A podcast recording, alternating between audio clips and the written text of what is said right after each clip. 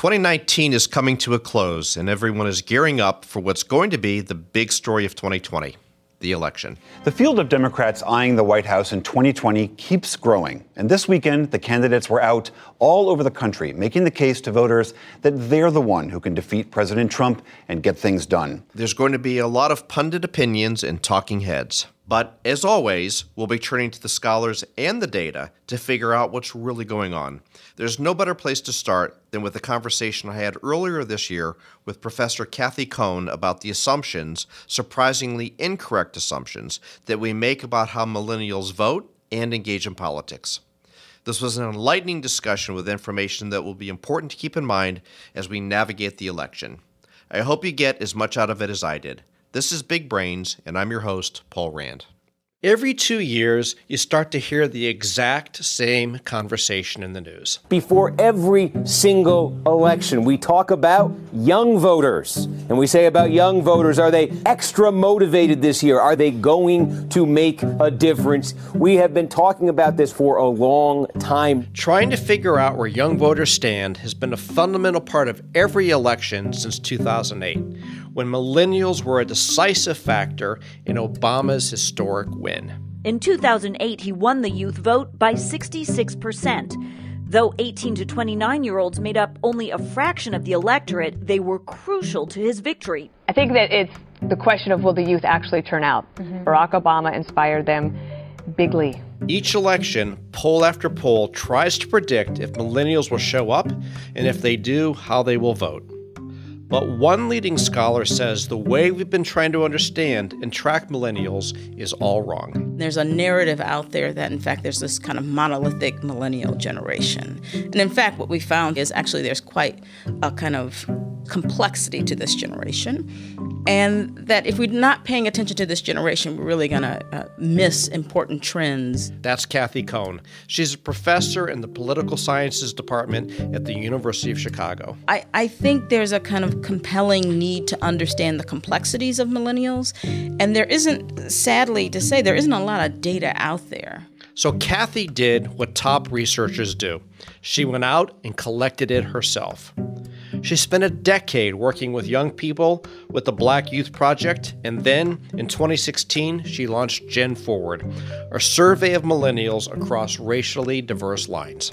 What's pretty amazing to me is when I go out and talk about Gen Forward, people usually say, "Well, why study millennials? Who cares?" You know, and I said, "Well, they're they're really important.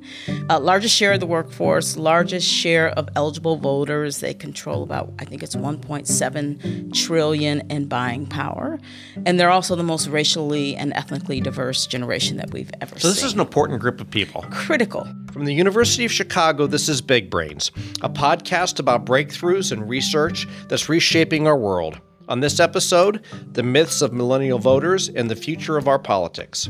I'm your host, Paul Rand.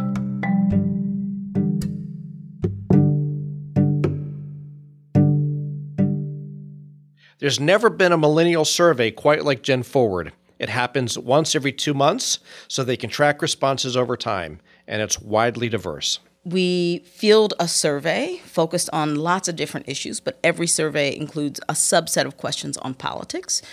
Some surveys focus on something like the future of work, others focus on technology. We've looked at race and immigration. So, a range of issues. And the idea is how do we begin to tell a more nuanced story about how millennials are thinking about the world. But of all the data that Cathy's collected, one thing has stood out to her most. So I'll say the, the kind of narrative of progress and tolerance that we often hear about millennials, right? If we can just wait for millennials to take over, racial issues will go away. I'd say clearly that's not true from our data. And some of that is just reflected even in who they vote for. So, you know, there's an understanding or an expectation that, in fact, all millennials voted for Barack Obama and all millennials voted for Hillary Clinton. That's not true. In 2008, the majority of white millennials voted for Barack Obama. In 2012, the majority of white millennials voted for Mitt Romney. And in fact, Mitt Romney. Yes, yes, and it gets better. And in fact, in 2016, the plurality, right, the largest share of white millennials voted for um, Donald Trump. So some of the people who voted for Romney voted for Trump, but there are also new people coming in, younger people coming in, in particular among white male millennials who are now vo- who voted for the first time and voted for Trump. Now, some of that we would argue has to do with their perception of their economic prospects, and some of it clearly has to do also with their uh, views about race and racism. There are narratives that they're receiving from lots of different places about their position in society. And in particular, it's funny that we're spending a lot of time talking about white millennials, but that's okay. Uh, in particular, for white millennials, I think there is a kind of narrative of loss, right? This idea that, in fact, they're losing jobs, they're losing their position. Um, and it resonates with a, a, segment of that group who believe, in fact, about 50%. We asked this question Do you believe, in fact, that uh, whites suffer the same levels of discrimination as people of color, in particular blacks? And about 50% of white millennials say yes to that question, right? So there is a sense of loss and a sense of vulnerability that we see in this population that I think. Um, really pushes back against the narrative of this being a new generation of tolerance and progress. If you go back to Charlottesville, we begin tonight with that breaking news a horrific scene in Charlottesville, Virginia, a white nationalist rally that descended into deadly violence and chaos.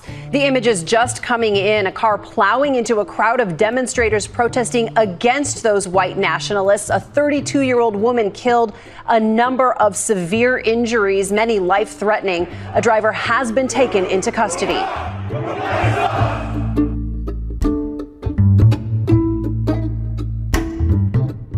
those were young men, young white men with tiki torches, right?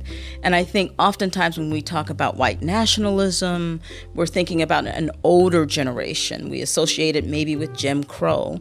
And in fact, part of what we're finding, and this is maybe the surprising and disturbing part, is that some of those tendencies, some of those beliefs, some of those kind of feelings of racism can also be found in this generation. And that's what I mean by if we accept a kind of monolithic narrative about progress that's coming from this, this generation, and we don't understand the kind of differences, the complexities, and the nuances, then we miss the opportunity to intervene and try to change the trajectory. So, as you look at this, do you come out with a sense, and maybe this is too ambiguous of a question, with a sense of optimism about the next generation coming in, or do you say actually it's just a continuation of what's been going on? Well, I, I'm optimistic in the sense of there's going to be demographic change. You know, the fact that young black people can take to the streets and also take to social media, design a hashtag Black Lives Matter, and force the public conversation discuss the killing of young black people i think that's powerful right? Um, and i think that's what the democratic project is all about. So i'm optimistic that young people are in fact finding their voices they're building organizations they're you know taking to the streets and also taking to the ballot box. We saw an increase in turnout uh, in 2018 in terms of the midterms for millennials. What we saw are younger members of Congress, right? Younger member, younger candidates being elected. We saw maybe the mo- most diverse Congress Very elected. Much. We saw, you know, 100 women as members of Congress. So I think what we've also seen in our data is that young people are saying we want a different type of representation. Now, the different type of representation operates on multiple levels. One of it is just I want different group of people who seem to look different and maybe behave differently. But I think they're also saying we want the Congress actually to function. And so maybe if we put new people in there, then maybe it functions and maybe it functions on our behalf. So I think, you know, when we think about 2018, I think we see young people kind of mobilizing and being mobilized uh, especially around new candidates and fresh faces with the possibility of change. And, and when in our data, when we ask them, what's the thing you want? What's the most important characteristic you're looking for in a candidate? They say, we're looking for a candidate who will provide change. Change. It was a key word in Obama's campaign hope and change. And it's been a rallying cry for young people ever since. So, what kind of change are young people looking for in a candidate for 2020? That's coming up after the break. If you're listening to Big Brains, there's a good chance you consider yourself a lifelong learner. However, you may not know about the University of Chicago's Graham School and its focus on continuing liberal and professional studies. For more than a century, Graham has been a destination for lifelong learners. They offer courses online and in the classroom, bringing the transformative education U Chicago is known for to students of all ages. To learn more about the courses, certificates, and degrees, visit graham.uchicago.edu. So I'm running for president, say, in 2020. You're not going to win. Uh, you're probably right. Thanks for the vote of confidence. No problem. No problem. Um, and I'm coming to you saying I now understand that this Gen Forward generation is the largest, most powerful group that I could possibly be targeting. Absolutely. And if I figured out how to get them on my side, mm-hmm. I'd have a really good chance of winning. That's right. Help me understand what I should be doing. Mm-hmm. If I said, I want to win mm-hmm. the millennial vote, mm-hmm. and you're saying, all right, I'm not going to tell you if you believe or don't believe this, but if you're going to win, mm-hmm. you have to do these things. Right what do I have to do? Well, first thing I'm going to push back and say there's no millennial vote. You're not going to capture all millennials. So you got to figure out what's the majority of millennials that you want to try to capture and of course those who vote we, well those that's good that's good right but they're going to also be looking for some authenticity so if you've for example been a supporter of president trump and now you try to move to a position where uh, you want to court african american millennials it's going to be very hard for you Second thing so I'd I've say, got to be authentic. You've got to be authentic, but that's always the case with yes, a candidate, is. right? The the second thing I'd say is one of the things we've learned from Gen Forward, especially when we look at it through the data through the filter of race and ethnicity, is that young people from different communities have very different issue priorities. And if you had to say, at least today as we're speaking, the issue you. priorities? Yes, but I'm going to tell you for a fee. For a fee, yes. um, so for, you didn't sell the data. yes, no, I don't sell the data. So for African Americans, we know that um, for almost two years, when you ask what's the most important issue, it is police brutality and racism right? If you ask Latinx young people what's the most important issue, it has almost consistently been immigration issues. For Asian Americans, it moves a bit. Uh, sometimes gun violence, sometimes health care, sometimes education. But we know kind of they tend to be, at least in our sample, a bit more progressive than maybe uh, others would expect and and immigration doesn't always pop up as the number one issue for Asian American um, millennials, and for whites, it moves all over. It can be homeland security, sometimes it's education, sometimes it's healthcare. Uh, it's usually primed by what is the most important issue being talked about at the time. So the first thing I would say to you is, what are your political commitments? And if I understand your political commitments, then I can help you craft a message. So we're going to figure out what the issues are, but there are also these crises coming up. So, for example, young people are worried about the future of work. And a majority of young people we have found, again in our data, say that if someone's job is taken because of robotics or AI or technology in general, the government has a responsibility, right, to support that person until they can find another job. So I think there and are. that's a worry of this generation. That is a worry of this Probably generation. across the board, I would guess. Absolutely, yes. And so you know, we'd start to think about what's your response to the future of work. We also know that majorities of young people across race and ethnicity support the idea of free public higher education. So, are you prepared to also say, you know what? I think, in fact, everyone deserves uh, a chance to go to college. And so here's my platform on that.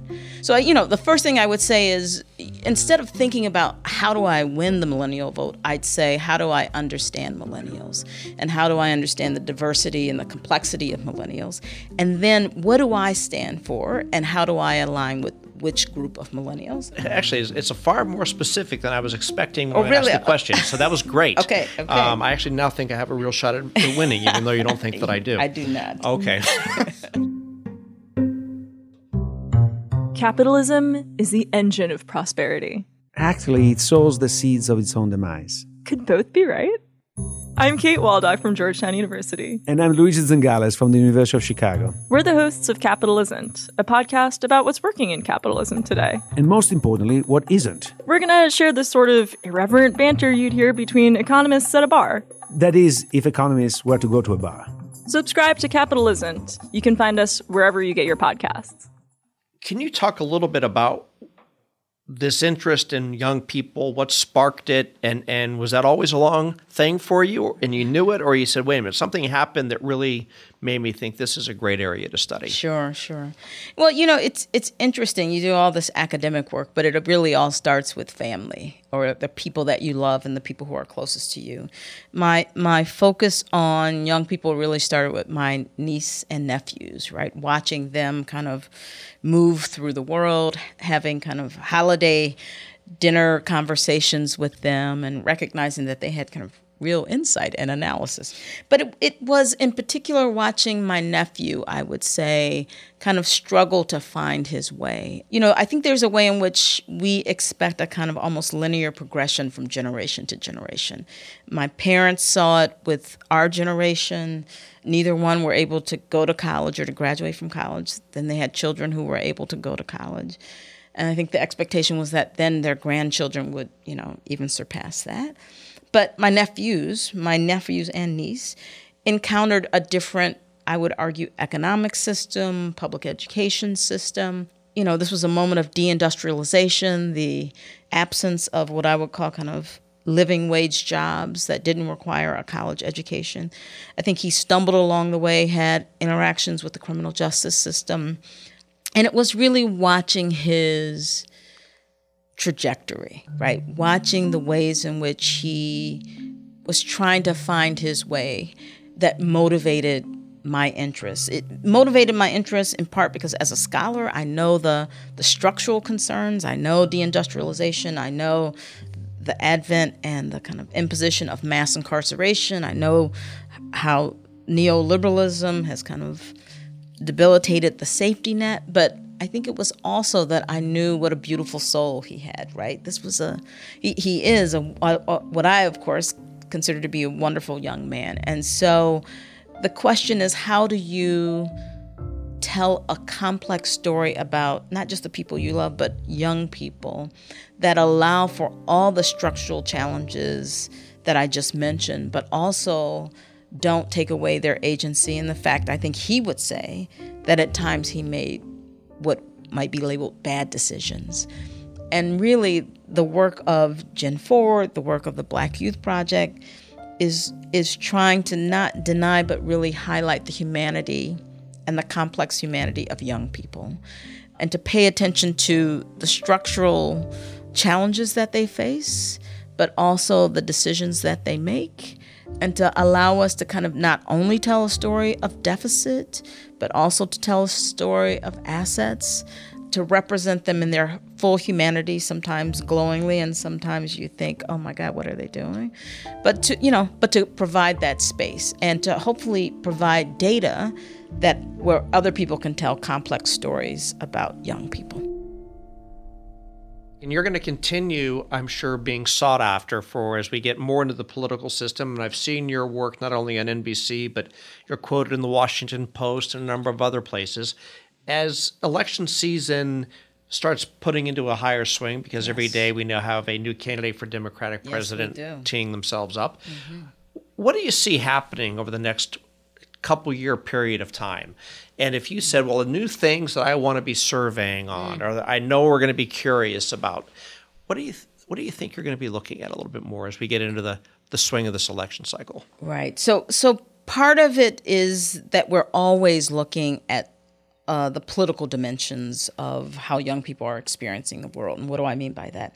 We have a set of questions, probably a battery of 20, 25 questions that we always ask their relationship to the parties. Do they believe the country is going in the right direction?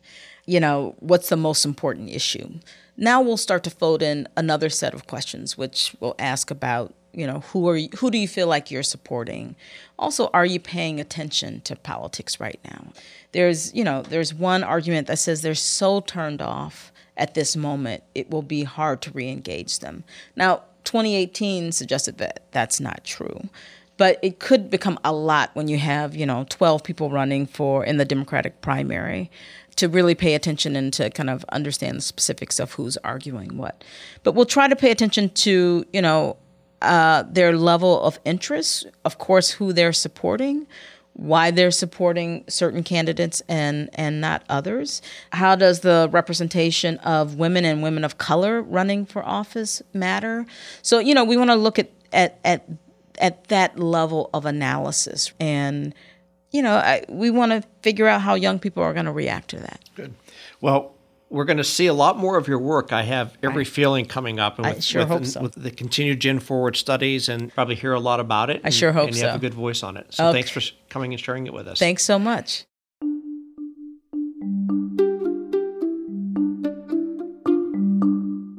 Big Brains is a production of the U Chicago Podcast Network. If you like what you heard, please give us a review and a rating. Our show is hosted by Paul M. Rand and produced by me, Matt Hodapp. Thanks for listening.